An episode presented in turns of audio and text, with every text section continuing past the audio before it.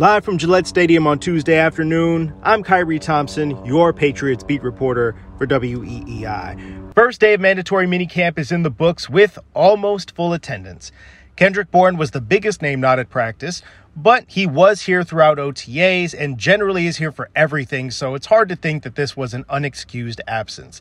Isaiah Wynn was back today, as was N'Keal Harry. Trent Brown was limited at points, but did practice more towards the end of the day.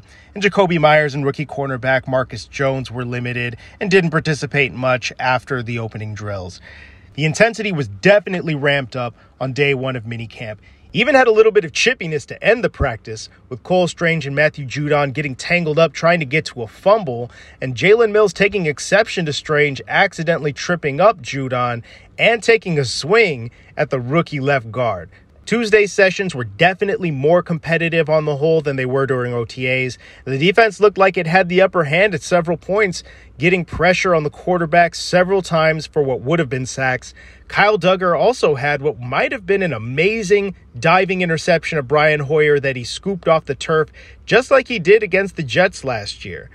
Rookie cornerback Jack Jones was also very noticeable once again, breaking up a pass, intercepting Bailey Zappe in one segment, and playing some very physical press coverage. He almost knocked Kristian Wilkerson to the ground trying to jam him up at the line of scrimmage and actually did take him down trying to make a play on the football after the completion. Cornerback was in the mix a lot on defense and got a lot of burn as a punt returner and in kick coverage. And honestly, if he keeps this up, it wouldn't be surprising to see him push for real snaps in training camp. But the offense did have its moments today, and Mac Jones was one of the bright spots. He had several really nice throws against tight coverage, with arguably the play of the day coming on a perfect deep corner route to Tre Nixon, who hauled it in against Jonathan Jones. Also, so far through these non padded practices, Nixon has factored in a lot and has looked solid with his targets. At this point, it looks like he'll have a real chance at that final roster spot at receiver. Mac Jones also had a big play to DeVante Parker on a fade route against Jalen Mills, with Parker using that big frame to hold Mills off and reach up over him to make the catch along the sideline. Then there was another beautiful corner route to Jonnu Smith, who went up for a contested catch, and nice touch passes over the middle to running backs J.J. Taylor and Damien Harris for chunk plays. Rookie second round pick Tyquan Thornton also showed up more on Tuesday. He got open on a short post over the middle for a chunk play from Brian Hoyer and was open all day on underneath throws, showing soft hands and smarts to find windows consistently. He even got to run a few deep routes, and even though he didn't get the ball, you could see the attention he commands when he's running down the field. That said, Thornton also had a rookie moment where he wasn't quite where Brian Hoyer wanted him to be on one play and got an earful from the veteran quarterback. So there is still some work to do. A couple of other offensive notes on the day. In his first practice back for the spring, Isaiah Wynn was immediately back with the starting lineup, but he exclusively lined up at right tackle, not his customary left tackle spot. Trent Brown and Yodny Cajuste subbed in and out on the left side.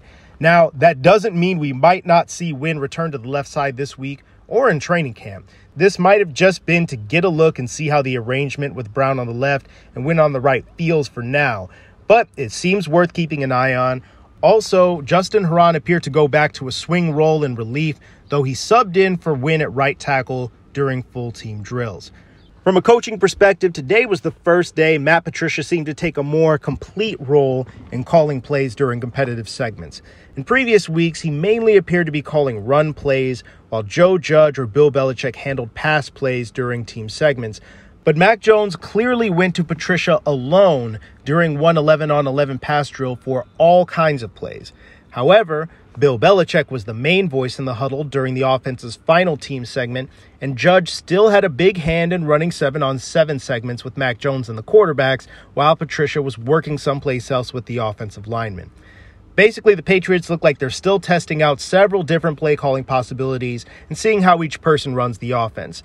It wasn't always terribly smooth on Tuesday, for what it's worth, a couple of false starts and miscommunications, though it's still early.